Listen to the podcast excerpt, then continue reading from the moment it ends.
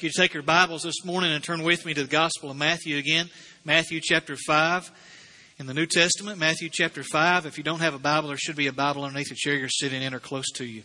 Matthew chapter 5. If you would, please stand with me as we honor God in reading His Word together this morning. Matthew chapter 5. I'll begin reading at verse 17. Matthew 5, verse 17. Do not think that I've come to abolish the law or the prophets. I've not come to abolish them, but to fulfill them. For truly I say to you, until heaven and earth pass away, not an iota, not a dot will pass from the law until all is accomplished. Therefore, whoever relaxes one of the least of these commandments and teaches others to do the same will be called least in the kingdom of heaven. But whoever does them and teaches them will be called great in the kingdom of heaven. For I tell you, unless your righteousness exceeds that of the scribes and Pharisees, you will never enter the kingdom of heaven. Let's pray together. Our Father, I thank you for your word and thank you for this time we've already had this morning in Sunday school and, and singing together your word. And Father, now I pray that you would help us as your word is preached. God, that your Spirit would guide us into truth and all truth as you promise. We ask it in Jesus' name. Amen. You can be seated. So this morning, as we begin this morning's message, I need some help this morning from some, some kids. I want to. I want y'all to come help me sing a song this morning. So any kids that want to come help, I know Lydia's going to come. She says she's going to. This Lydia, this Lydia, come on up here. And and uh, if you don't know the song, then I'm going to teach it to you. So come on up here. All right, we got them coming out of the woodwork. All right, anybody else? Any more takers? All right, guys, come on over here so folks can see you. This is our little impromptu choir this morning. You guys will have to help me because I may forget the words of this song. I'll come down here. I'm going to lead you down here. All right, very good. Now, do y'all know the song, um, "The Wise Man Built His House Upon the Rock"? You ever heard that song? I'm seeing puzzle, some puzzle looks and some affirmations. How many of you know it? Raise your hand a little bit. Man, my goodness, what are we teaching these kids? How many y'all know this song? All right. All right. Well, I'm going to teach it to you. So it goes like this. Y'all listen. They can't hear me, okay? The wise man built his house upon the rock. The wise man built his house upon the rock. The wise man built his house upon the rock. And the house on the rock stood still. You got it? All right. Here we go. They got it. Y'all ready? All right. Y'all sing it with us. The wise man built his house upon the rock. The wise man built his house upon the rock. The wise man built his house upon the rock, and the house on the rock stood still. Now it's a foolish man.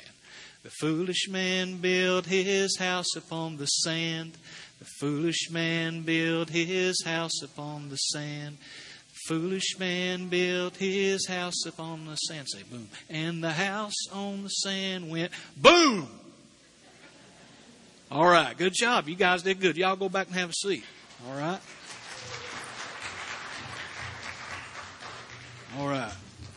Now, that song is biblical. It's based on Matthew chapter 7. Look at it. Verse 24. Jesus said, Everyone then who hears these words of mine and does them will be like a wise man who built his house on a rock.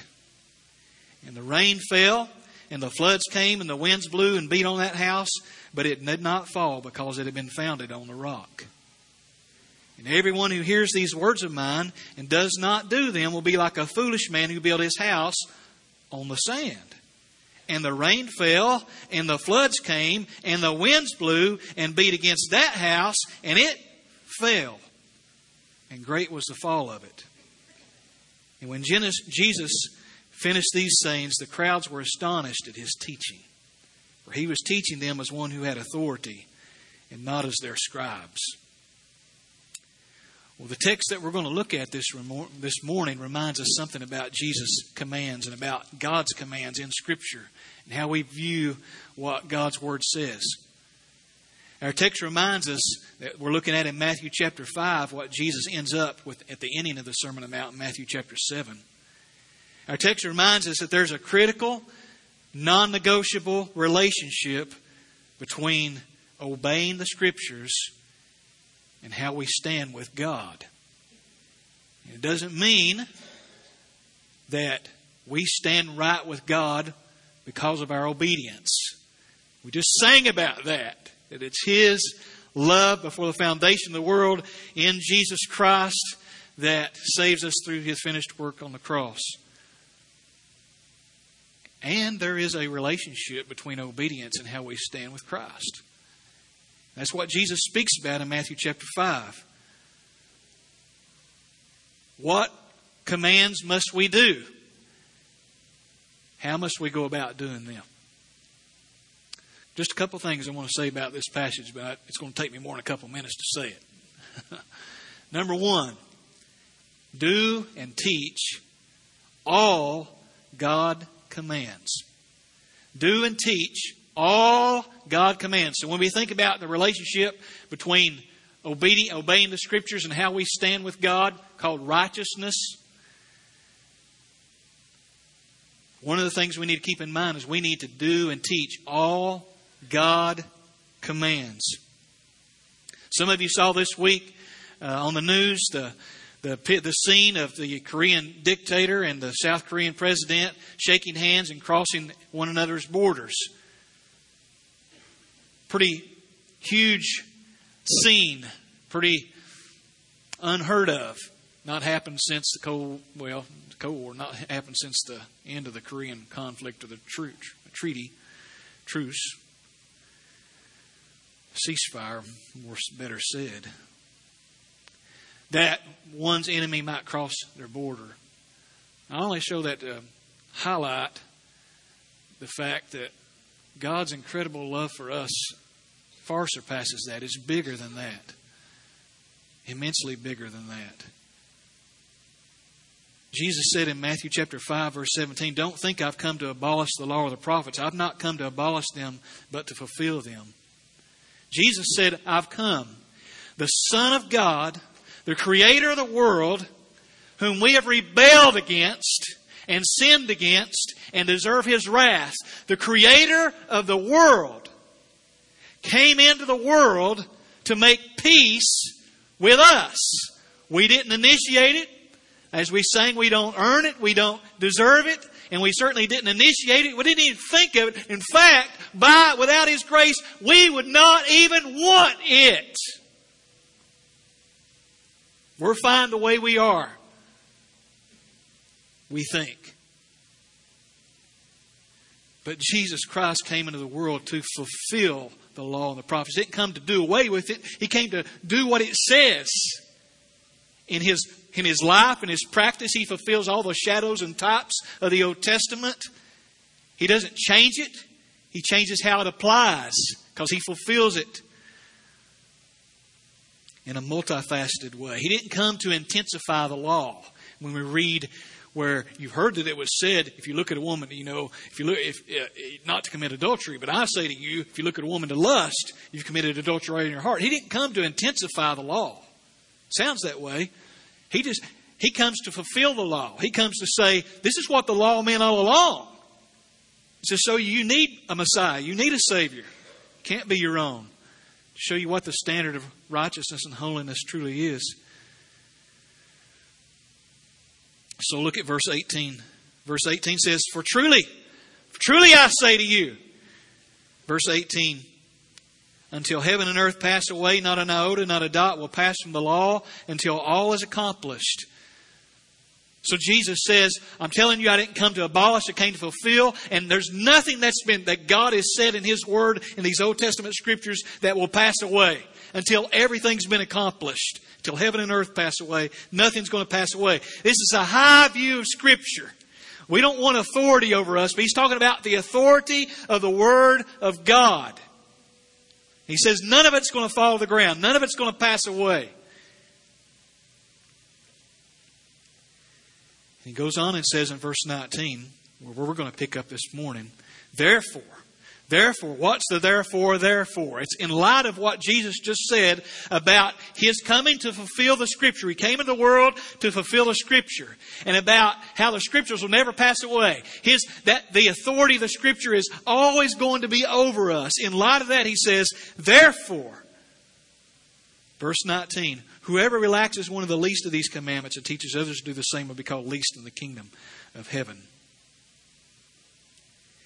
Therefore, in light of that, he's saying, do and teach all God commands. Even what you might consider to be the least of the commandments. Gluttony, perhaps you consider one of the least, or at least maybe you don't want to think about that one.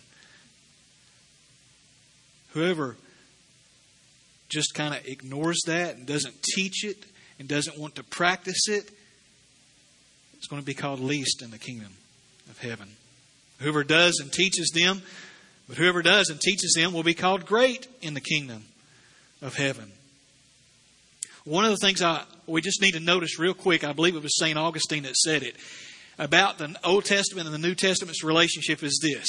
The new is in the old concealed, the old is in the new revealed. The new is in the old concealed, the old is in the new revealed. That's what Jesus is saying here. And it's incredibly important for us if we are going to do what Jesus says here in 2018 do and teach all God commands. We've got to ask ourselves this question What, what has God commanded? The New Testament wasn't even being written at the time when Jesus said these words, but now it has been. So in Matthew chapter 28, Jesus says in the Great Commission to go into all the world and baptize, right? Go into all nations.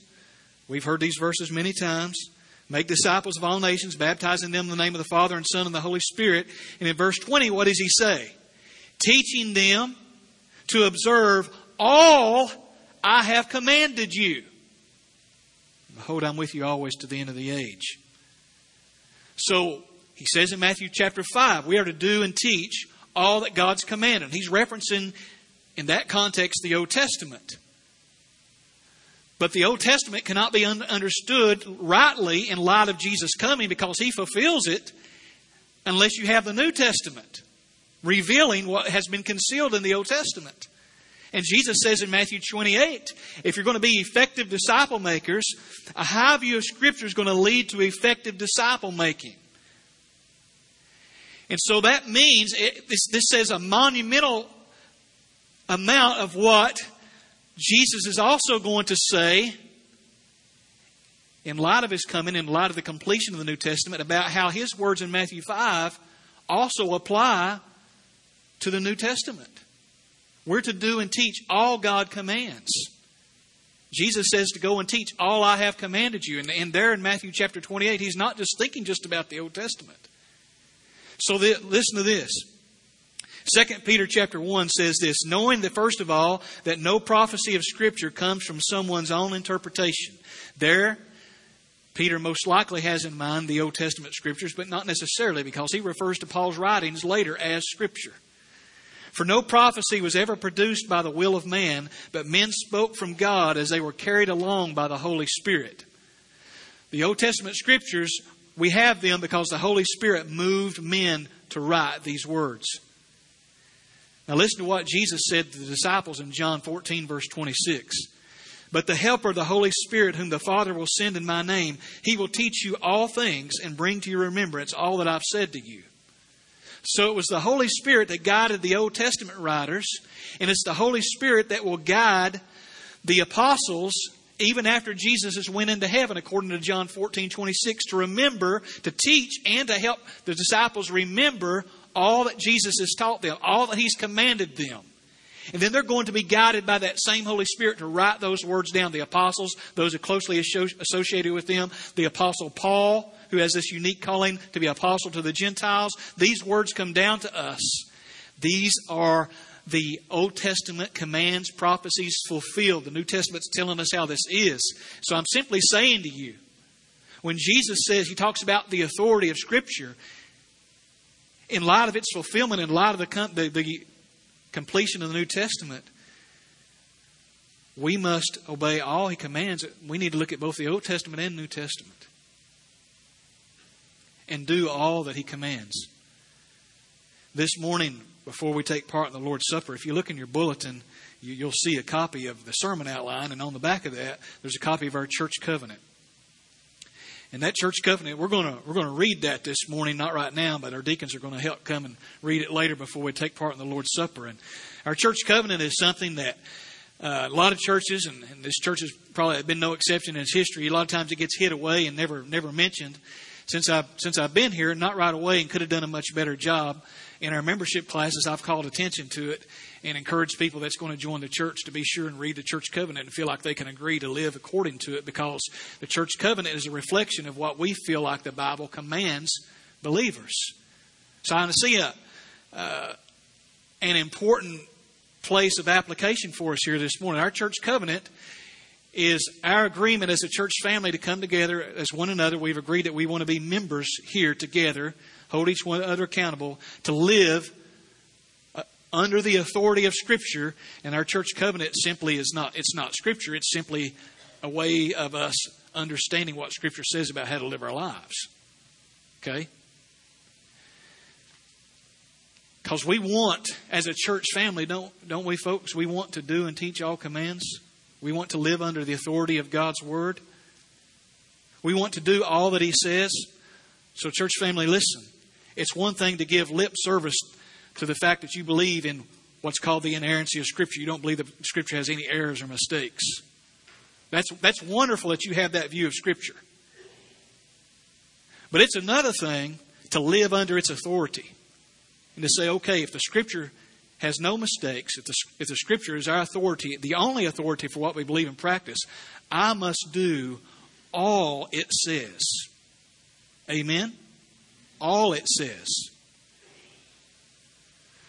So, not everybody's going to like that, especially those in the world, but sometimes people in the church. Did you hear about the recent California legislation that I don't know how far it's got in the last few days or this week, but California, according to Dr. Mohler, Al Mohler, is uh, set to enact legislation barring the, the sale of any books expressing Orthodox Christian beliefs on sexuality. And so, if the law was to be passed, then technically, I guess they could ban the sale of Bibles even. And this is this is actually happening. You can go look. Like I said, I haven't looked the last few days to see where where that legislation's at. This attempt in California uh, reminds us that if you seek to submit to the authority of Scripture, right? We're under this, we're under this book. We're under its authority. If we seek to submit to the authority of Scripture in relation to what the Bible says about human sexuality or anything else for that matter, the world's not going to like it, of course. And you just might get called some names. You might get called a Bible thumper, or you might get called a legalist if you do that. In our current snowflake climate, you'll probably get called a narrow minded, out of touch bigot if you want to submit to all that Scripture says.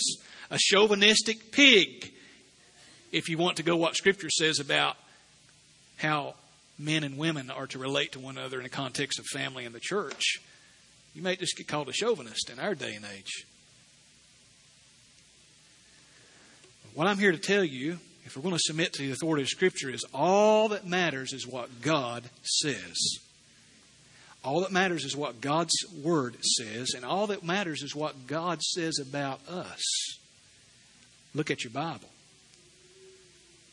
Look at your Bible again in verse 18 or 19. Whoever relaxes one of the least of these commandments and teaches others to do the same will be called least in the kingdom of heaven. Whoever does them and teaches them will be called great in the kingdom of heaven. Now, I take that to mean that God is the one calling them least or calling them great. All that matters is what God says, and all that matters is what God says about us. So, you might get called a legalist or a Bible thumper or whatever it might be. And please don't do silly things or say things in, in an unloving way to where you merit some of the labels that sometimes evangelical Christians receive. That we're not very loving in how we speak the truth sometimes. And for that, we should repent. But let it be true that if we're going to be a church that's under the authority of Scripture, we'll do all that Scripture says. And if you're going to be a Christian, follow Jesus as a husband in your family and lead your family, or as a single parent. Whatever your circumstances might be, you're going to do all that Scripture says, no matter what anybody else says. Don't allow the fear of man to rule over you. Fear God and live out your biblical convictions. Now, I say that, live out your biblical convictions for a reason.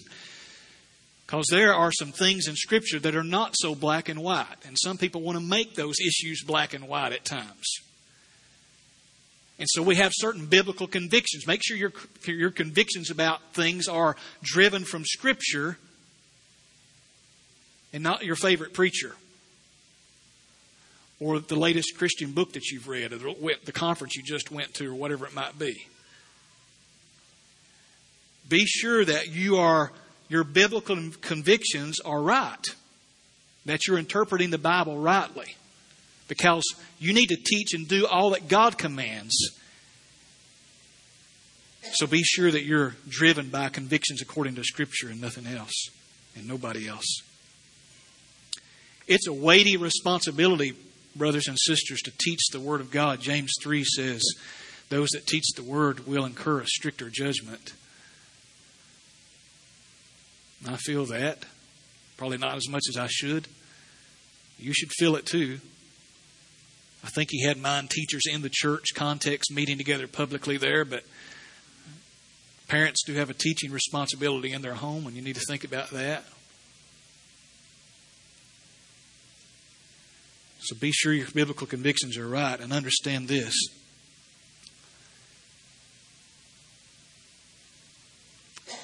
Look at verse 20, and maybe it'll help shed some light on it. Verse 20. For. You see that word for in verse 20? You're looking at your Bible, you see that first word of verse 20, F O R, for. That means he's saying, in light of what I just said in verse 19 about doing and teaching all, all, all God commands, for and what's he speak about in verse 20? For I tell you, unless you're righteous as exceeds the other scribes and Pharisees, you'll never enter the kingdom of heaven. So there's this connection here with obeying and teaching all God commands for it has something to do with righteousness and entering heaven. There is this relationship between obedience, obeying God's all God's commands, and entering heaven, where we stand with God. So, number two in the outline, if it's helpful, is number one was do and teach all God commands. Secondly, seek the right kind of righteousness. Seek the right kind of righteousness. Do and teach all God commands. For we need to be seeking the right kind of righteousness.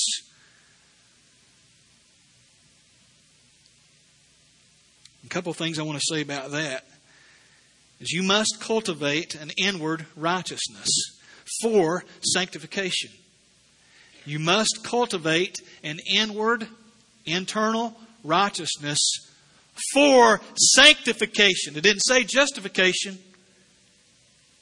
Because that's how some of this message may sound at the beginning. It may be how Jesus' words sound to you.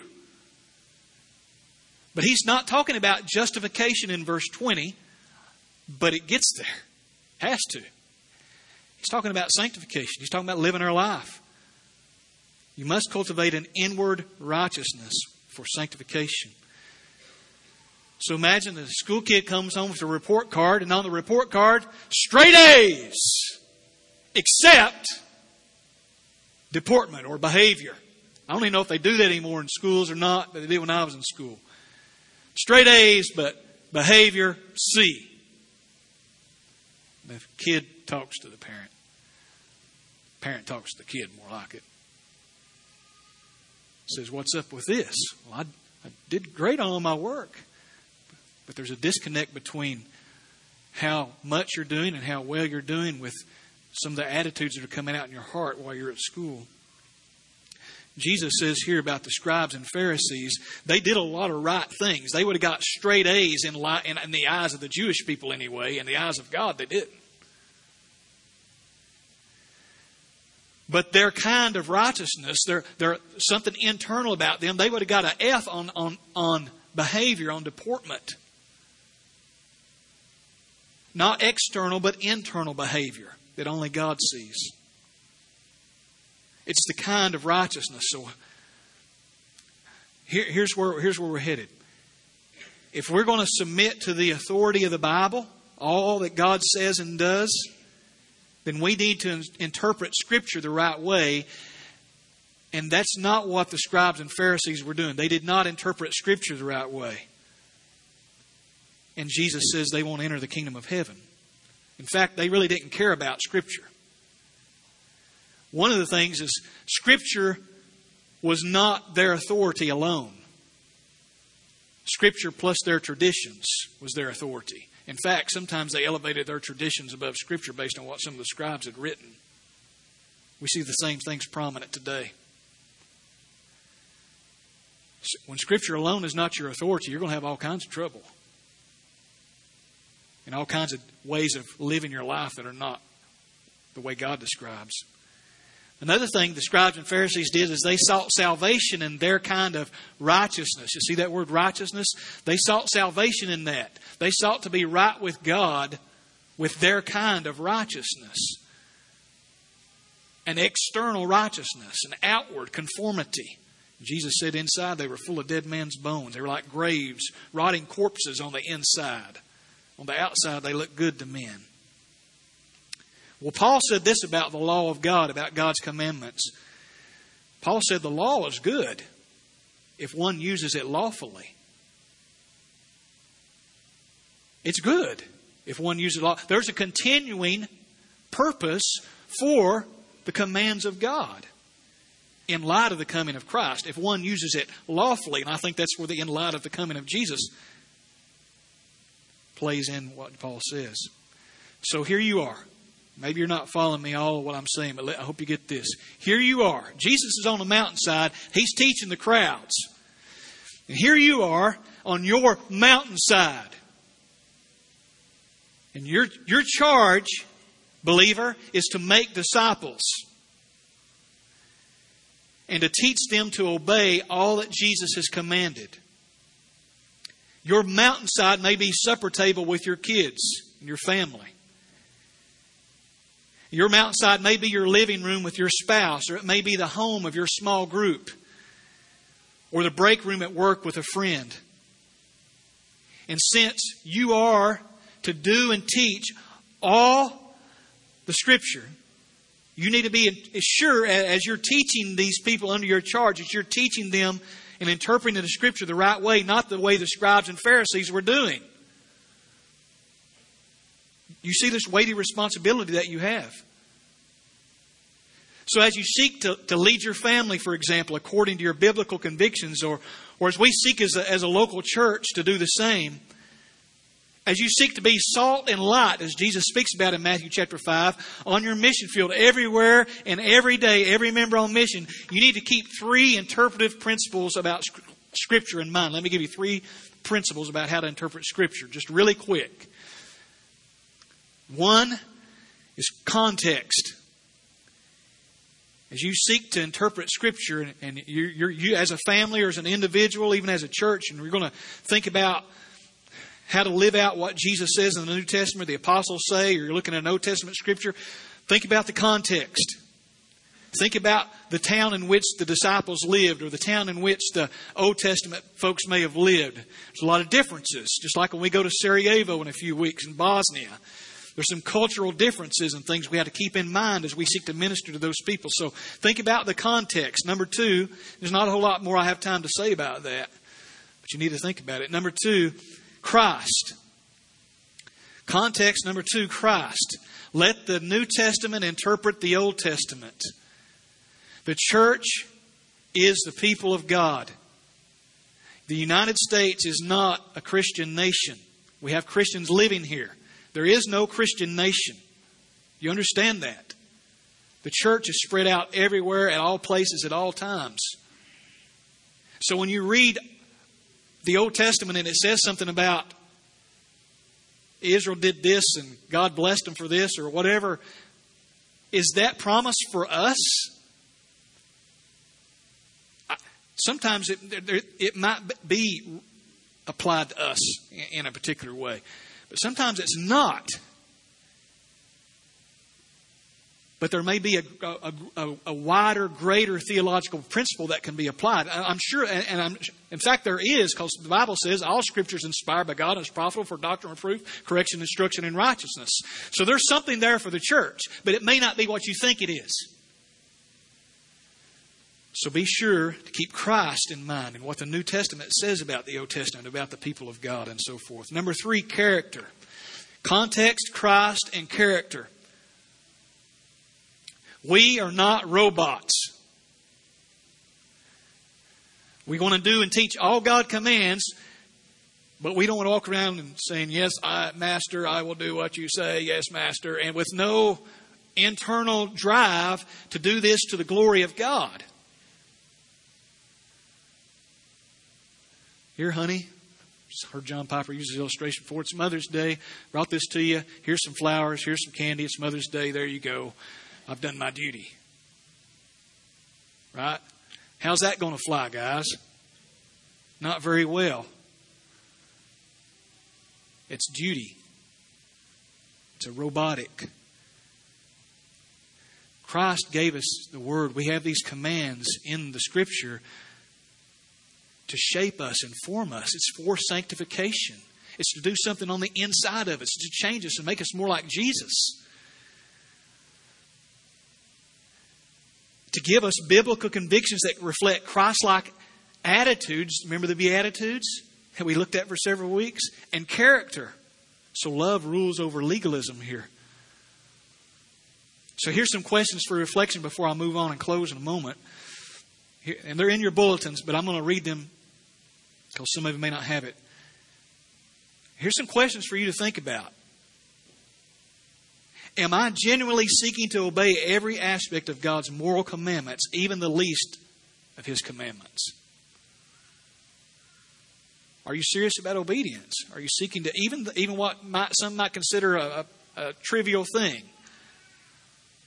Number two, do I make excuses in my mind as to why I can break certain commandments? You ever have that conversation?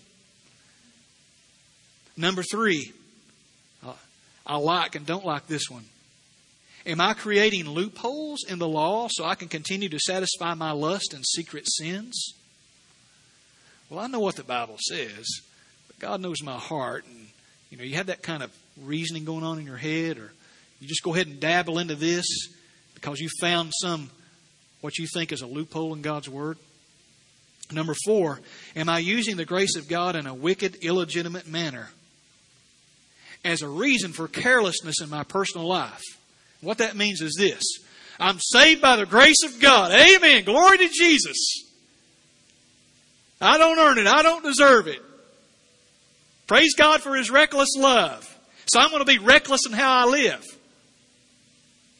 Use the grace of God as a license to sin, which often Baptists are accused of because we don't believe you can lose your salvation. And by the way, it's not because we believe it, it's because the Bible teaches it. Amen. But sometimes we're accused of teaching something as if we get a license to sin. And that's just the opposite of this message.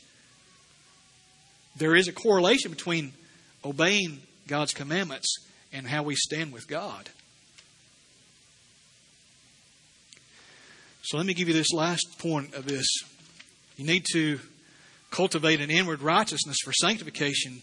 But ultimately, where this is headed is this you must receive an external righteousness for justification. And that's where it all begins. You must receive an external righteousness. You understand? There's something has nothing to do with you that you got to get. Something outside of you, something external in order to be justified, in order to truly stand right with God. This verse is not about justification, verse 20. It's about sanctification. Jesus truly wants us to obey and teach all God commands. He's not just saying, obey and teach all God commands, but you can't, so you need me, now don't worry about it. No. He's serious. Obey and teach all He commands.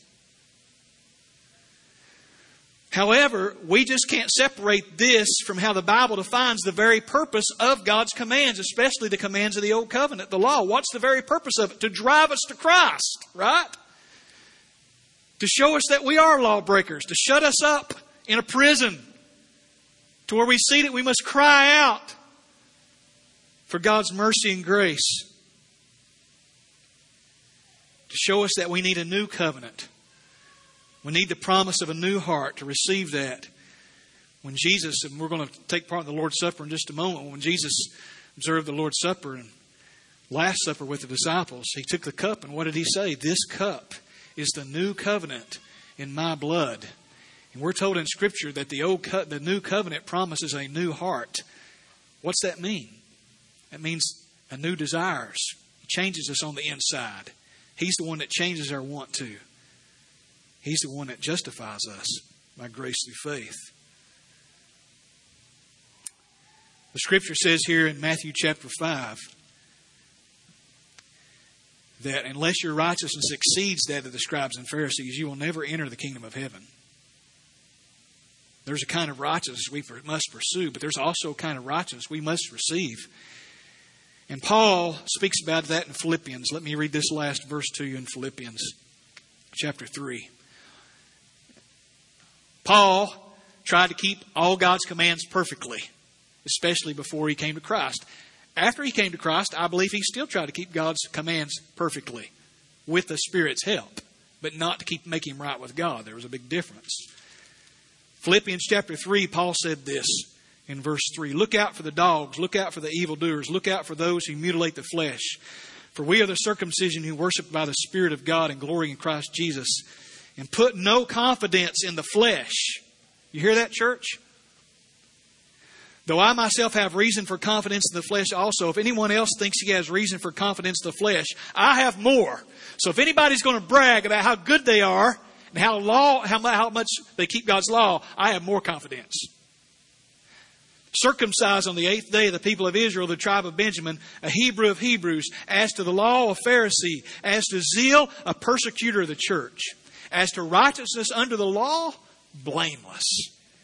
But whatever I gain, whatever gain I had, I counted as loss for the sake of Christ. Indeed, I count everything as loss because of the surpassing worth of knowing Christ Jesus my Lord. For his sake I have suffered the loss of all things and count them as rubbish in order that I may gain Christ and be found in him, not having a righteousness of my own that comes from the law, but that which comes through faith in Christ, the righteousness from God, external righteousness that depends on faith. And if the Apostle Paul had a mic in his hand, he would, have, he would have just dropped the mic at that point and walked away. We stand right with God, justified because we must receive by faith alone, Christ alone. We must receive an external righteousness. And as we look at what the New Testament teaches us, those that have received this external righteousness, the righteousness of Jesus, by faith, it's going to be accompanied with seeking and to live out an internal righteousness, to live according to God's commands. It's, it's not going to be accompanied by disobedience, continual disobedience, and a disregard for living one's life. We have a false teaching that's been around in the church for a long time that one can come to know Jesus as Savior and never be changed. Later on, Jesus becomes Lord, but even if Jesus don't become Lord later on, they're still going to heaven because they got saved after all. No, sirree. If any man is in Christ, he is a new creation. Old things have passed away, all things become new. And so that sanctification process begins immediately not later on down the road when someone has some other experience. We sang the song this morning, Shout to the Lord, and I, I thought about the youth group I used to lead in, in Tennessee when I was a youth minister in my early 20s, and we used to sing that. I had my guitar, and we sung that song so many times. Now, a while back, I, I was asked to go and preach a funeral a few years ago for one of the kids who was in the military. He had uh, done something to himself. And so I went to preach his funeral. And some of those kids were there. Kids, they were in their 30s, you know, early 30s, make me feel a little old. And I sang that song over there, and I don't think one of those kids is in church now, and I think most all those kids have made professions of faith when I was a youth minister. But none of them, I don't think any of them, are in God's house. or have a desire to be. And I can't see inside their heart, I can just see their lives. I have no reason to think any of them know, were truly born again. If you've been born again, God changes you.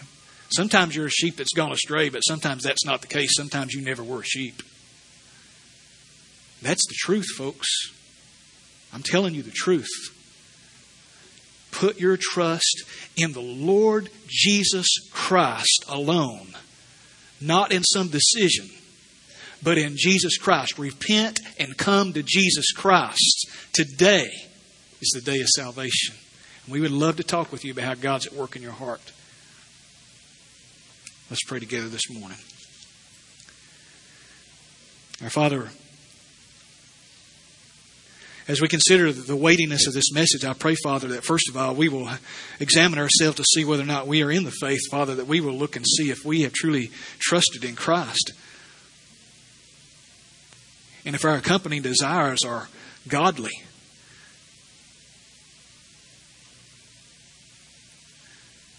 Father, I thank you for the church and the gift of the church is to point out evidences of grace in our life because I know many have tender consciences as they think about their lives. And so, Father, I thank you for that grace that's here. Father, I pray that you would call the wayward home, the sheep that's gone astray. I pray that you would bring them back, Father, even through us. And Father, I pray for the one that thinks they're a sheep and in fact they're a goat. They're lost. I pray, Father, that they would see it and be saved.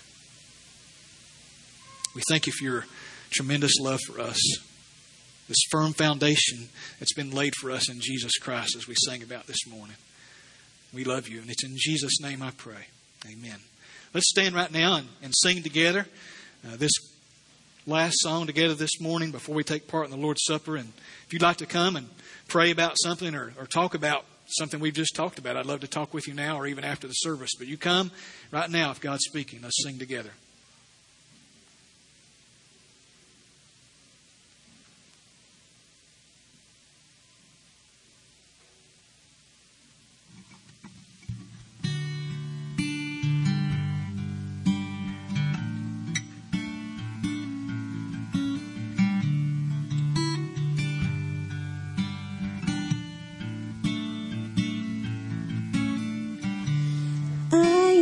Forgiven because you were forsaken. I am accepted. You were condemned. I'm alive and well. Your spirit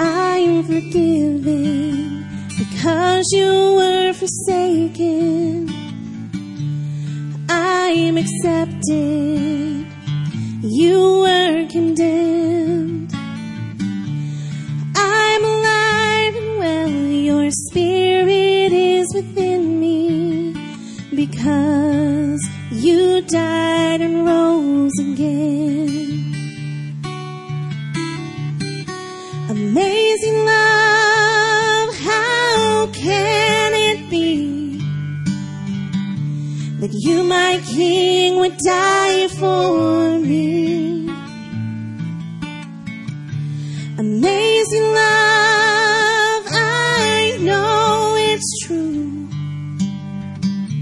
And it's my joy to honor you in all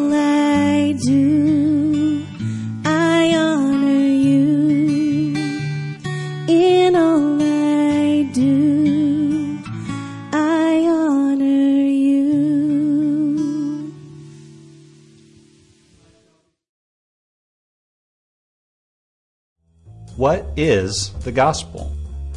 It all begins with God. In the beginning, God created the heavens and the earth. God created the first man, Adam, and the first woman, Eve, to rule over the garden.